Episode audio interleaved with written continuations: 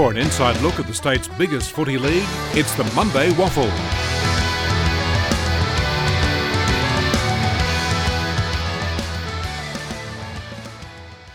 Hello, you are listening to the Monday Waffle. I'm Jesse Donnelly Jones, joined by Connor Mallis. And Connor, mate, there was uh, some of these scores this round of footy, mate, round 12. The uh, goals are tough to come by, weren't they? Yeah, I was rubbing my eyes at the end when I saw a full time. I thought it was only half time with these scores, Jesse. Um, Well, I tell you what, though, the uh, the weather was certainly a factor. I mean, all five games on the Saturday afternoon, it was bucketing down rain all across Perth, but uh, probably not one for the archives, was it? no, certainly not. Like to these guys' credit, there were some really close games. The uh, West Perth Thunder game, really Yep. close, and I mean towards the fourth quarter, legs were heavy. You're just running in mud. You're soaked. Your boots are wet. Socks are just soaking, and yeah, it's just not a good feeling. But uh, I mean, all teams stuck it out, and we had a really good round of WAFL footy. Yeah, look, I mean, the games were still very close, weren't they? I was watching the Swans uh, Perth game in Bassendean on the Saturday, and, you know, obviously both teams had to adjust in those conditions. But with that being said, it was still a very close game of football, and we'll kick off with that one there, Connor. So the Swan Districts getting over the top of the Demons, 9 11 65, 7 6 48, cementing their place in the top five for the time being. How'd you see that one? Yeah, well, as you said, Swans are now two games ahead of Peel, so there's uh, eight points between them now. But I mean, Perth came out to play, didn't they? They were leading at half time, six two to the Swannies, two goals five. But Swannies answered back and still blew over in normal Swannies fashion, didn't they?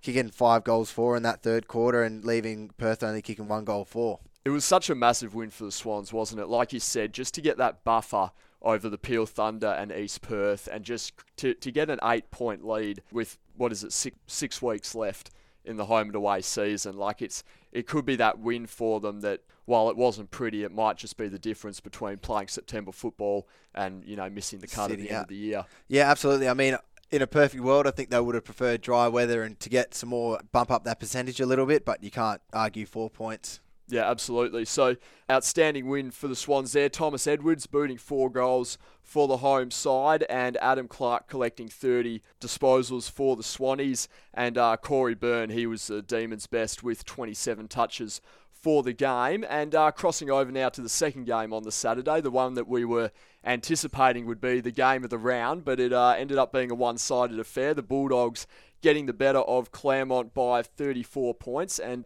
tough one for Claremont, wasn't it? They just, you know, couldn't get any score on the board. Yeah, only kicking three goals, three for the game, and uh, Smallwood kicking two of those with Bailey Rogers kicking the other one. But yeah, kicking three goals, three for four quarters. I bet you the doggies were spewing. Hey, they had 20 scoring Yes. opportunities, but it just goes to show that when the wind, and kicking a waterlogged bit of leather just absolutely kills you. What normally you can kick 50 comfortably is now a 30 meter kick out in front. That's going to be on edge. Well, exactly right too. And I mean, like you said, 20 scoring shots to six. They they could have won by a lot more. And you know, obviously the weather sort of got in the way of that because, like you said, slippery ball, heavy ball, uh, certainly makes it tougher getting those set shots at goal. All individual goal kickers too for the Bulldogs. So they were spreading the load. There was no one bloke who they were looking to really dominate, which which is sort of the case, I suppose, in wet weather footy. Eh? I mean, if you're looking through one lens and focusing on one key forward all game, it's probably not going to work out for you, is it? Yeah, exactly right. And it was great for them, a bit of confidence with Flor- uh, Florenca still out, Brendan Archie stepping up, getting 29s, and Vera getting 28, with Schloithe uh, showing up, getting 26 and a goal for himself. But goes, I mean, for Claremont too, Jai Bolton still managing to get 33 in the wet with 22 kicks, It's impressive, isn't it? 11 hand passes too. I mean, Vera was on fire. He got nine tackles. Schloithe had 12 tackles. Like, I mean, I know it's close proximity footy, but, you know, tackling takes it out of you in the best of times. So, And it, it was a massive percentage uh, swing too on the ladder, wasn't it? I mean, South Fremantle they were behind a game and percentage behind Claremont going into this one, and now not only are they equal on points, but they're actually ten percent now on Yeah. the ladder, so they've snuck into third now. Yeah, South. I mean, yeah, sitting third, but yeah, look, only Nate takes. He's free to slip up, and Souths are now second. But Exactly we were just saying we don't know if Souths will make it to the top five, considering their loss to the uh, the Eagles. But yeah, look at they brought brought it back with a vengeance, Jesse. Yeah, well, our, our mid-season review uh, well last week it was um, we were talking about how close it was and how we're going to see teams break away over the next three to four weeks. Well, it's sort of happened this round already with the Swannies and then South getting the jump on Claremont on the ladder. But uh, East Fremantle, Connor, knocking off Subiaco 9 11 65, 6 4 40, and uh, can probably just about put the cue in the rack for the Lions, unfortunately. Yeah, I mean, we did touch on it last week too. Um, we weren't surprised by this score, but yeah, look, it's pretty devastating to have your premiership side from last year not making it to finals, or yeah, not even having a sniff at finals this year. Pretty upsetting, but just goes to show how great this competition has been this year, and Sharkies coming through, showing why they're a top possibly two side squad? Well, I think it's a credit to how the rest of the competition has caught up. I mean, Subiaco, they've dominated for well over a decade now. Not not only have they won premierships, they, they've belted opposition. They've belted opposition on grand final day. They've just absolutely dominated. I, I think, you know, you, you, you can't point to another state league in this country really where a team's been as dominant as, as what Subi have in the WAFL. but now seven seven games left in the season three games out of the five it'll just be a probably a bridge too far to climb yeah and that's especially when we're talking about Swannies and Peel right now battling it out there's a two game gap between those two but I mean, Swannies do have a pretty tough gig on the ride home, and Peel might have it a bit more on the easier side. But yeah, look, I don't see Subiaco being in that mixture, making it that top five. Yeah, couldn't imagine it now. Crazy to think. Seven games, uh, well, seven weeks left in the season, and uh, Subiaco Lions already, you would think, out of contention unfortunately. But uh, Blaine Boekhorst absolutely dominated for East Fremantle with 37 touches, and Cameron Eardley collecting 33 himself. Liam Hickmott for the Lions collecting 32 touches, so putting in another good showing there for Subiaco. Now, East Perth, Connor.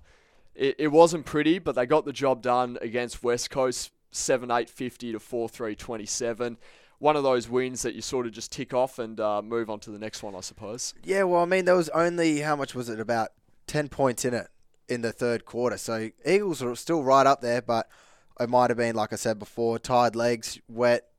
Um, Royals might have had the wind in the last quarter, just getting the edge over the Eagles. But it's nice to see that the Eagles still have that bit of a fight left in them, and that the, you know, they might be playing in patches now, but that's how it's going to be. And you know, once they put it together, maybe a nice off season next season, uh, this off season, sorry, in the summer, we might see a bit more competitive nature with them.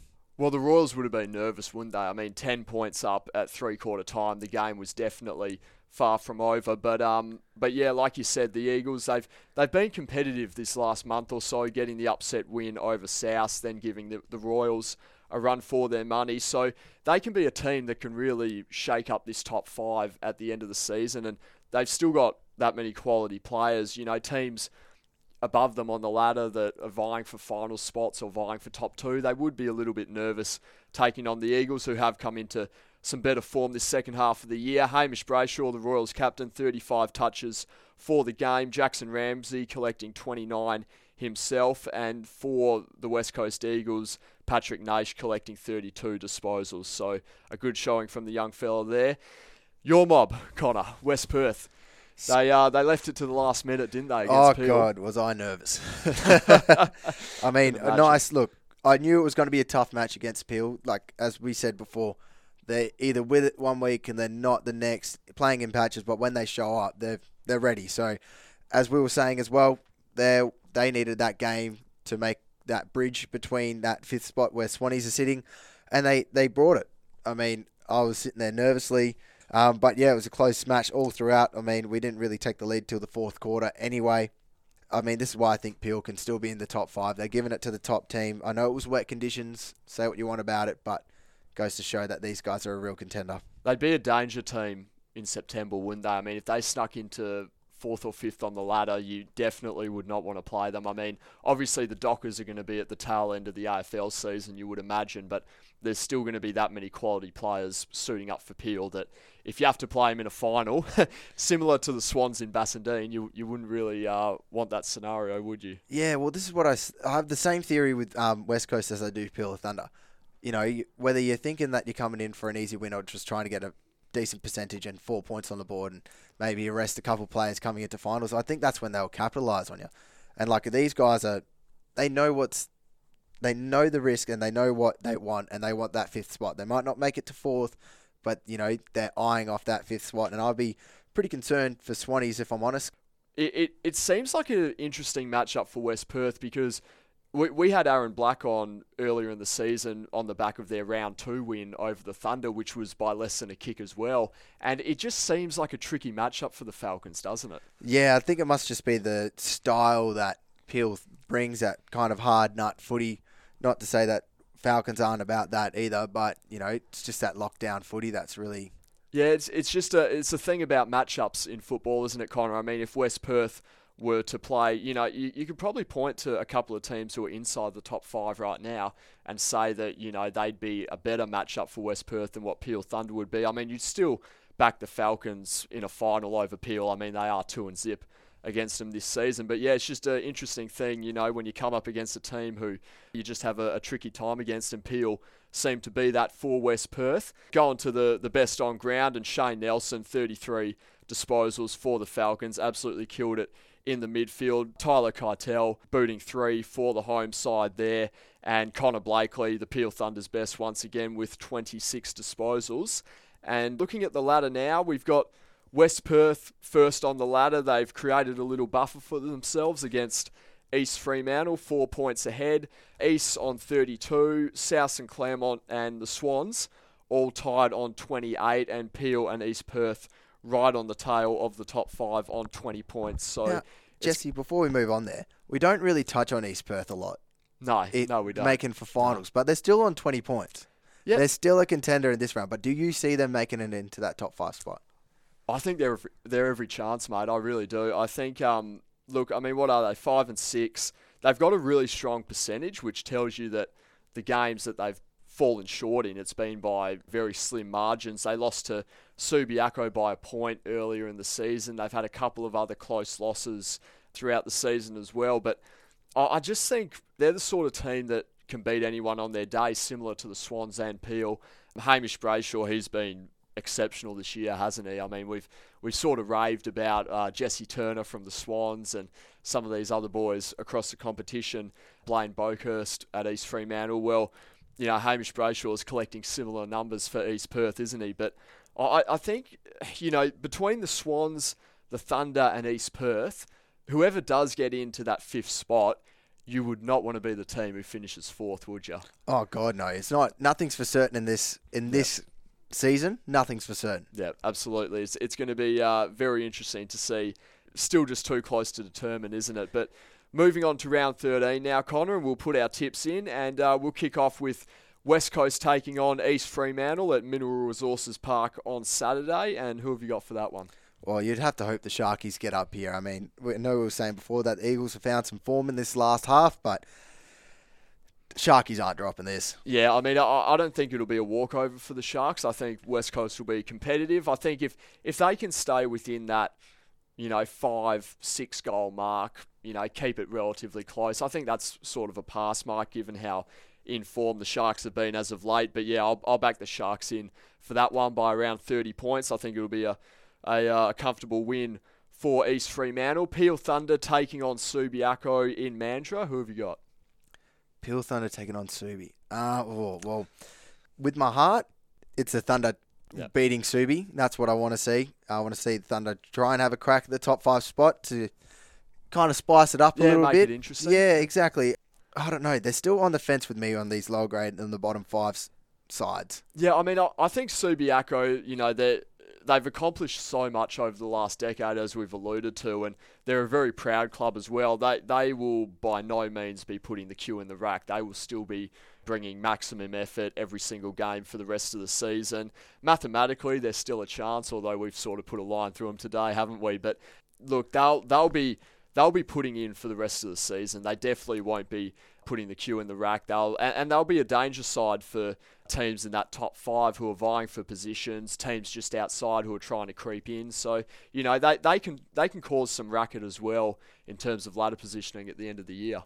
Uh, exactly it, Jesse. I mean they're only four points by one win behind Peel and East Perth. So you know Swannies lose or anyone. I mean we've got some pretty tough games. We've got Swannies doggies Um, we got Falcons versus Claremont. So, you know, there's going to be, let's say, There's going to be some Claremont lose. Let's say Swannies lose. They're 28 points up. Um, still stay on 28 points. It allows these Peel Thunder, East Perth, or Subi Yeah. to try and edge that, close that gap to one game. So everyone's playing for points this week. as you just mentioned, like four of the top five teams playing each other. I mean, two of them have to lose, don't they? So there will be, again, more ladder movement come the the end of the weekend, which is fantastic for the league. With that being said, Connor, I'll back Peel in as well. I think they'll be too strong for the Lions, and they'll just stick around and, and stay on the Swan District's heels at this point in the season.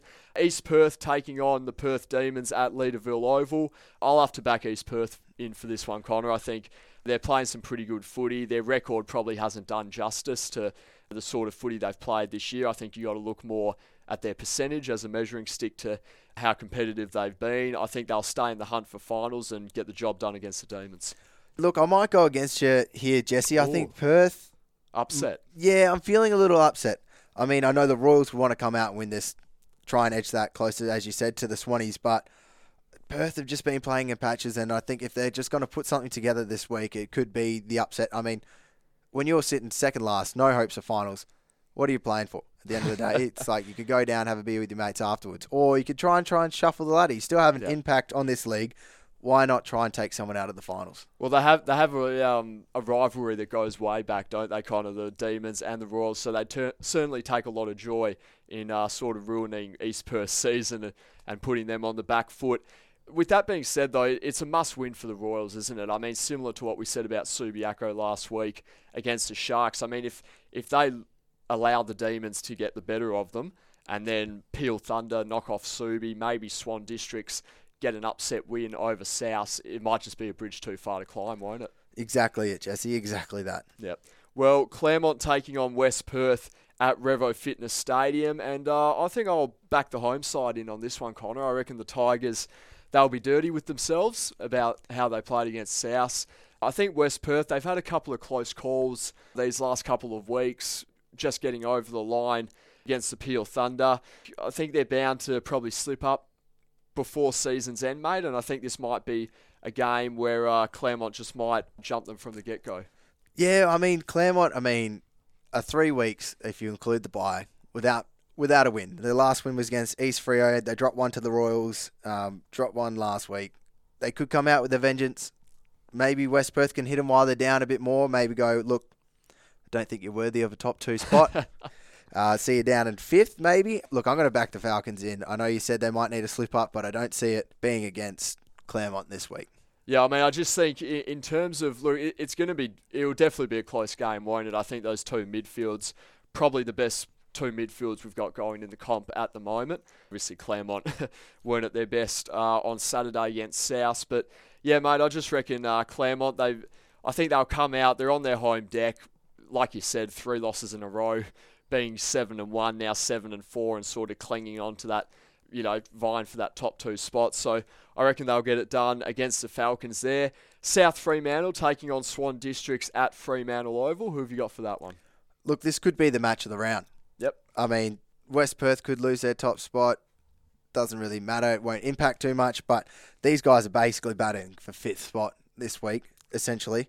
I'm gonna go with the underdogs of the Swannies. Yep. South, the back half of this season haven't been playing too well. They haven't given me any convincing where they're going to be out and performing strong like East Freo or West Perth have at the moment.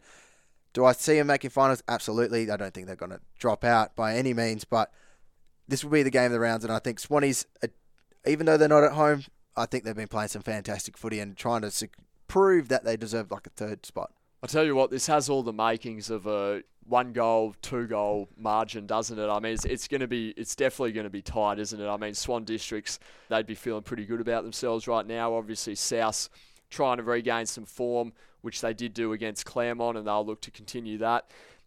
With that being said, Connor, whoever loses this game, it, it's they, they will drop to fifth. You would you would think, and look whether that's South or the Swans. Peel Thunder get the job done against Subiaco. East Perth get the better of the Demons. Then once again, four points inside the top five, and you know just making things that much tougher for themselves. This match could well and truly decide who makes it to finals and who doesn't because when you got two blokes knocking at the door saying "Let me in," and you've got a third and fifth playing against it, they're like, "Beautiful, give it, let me at them."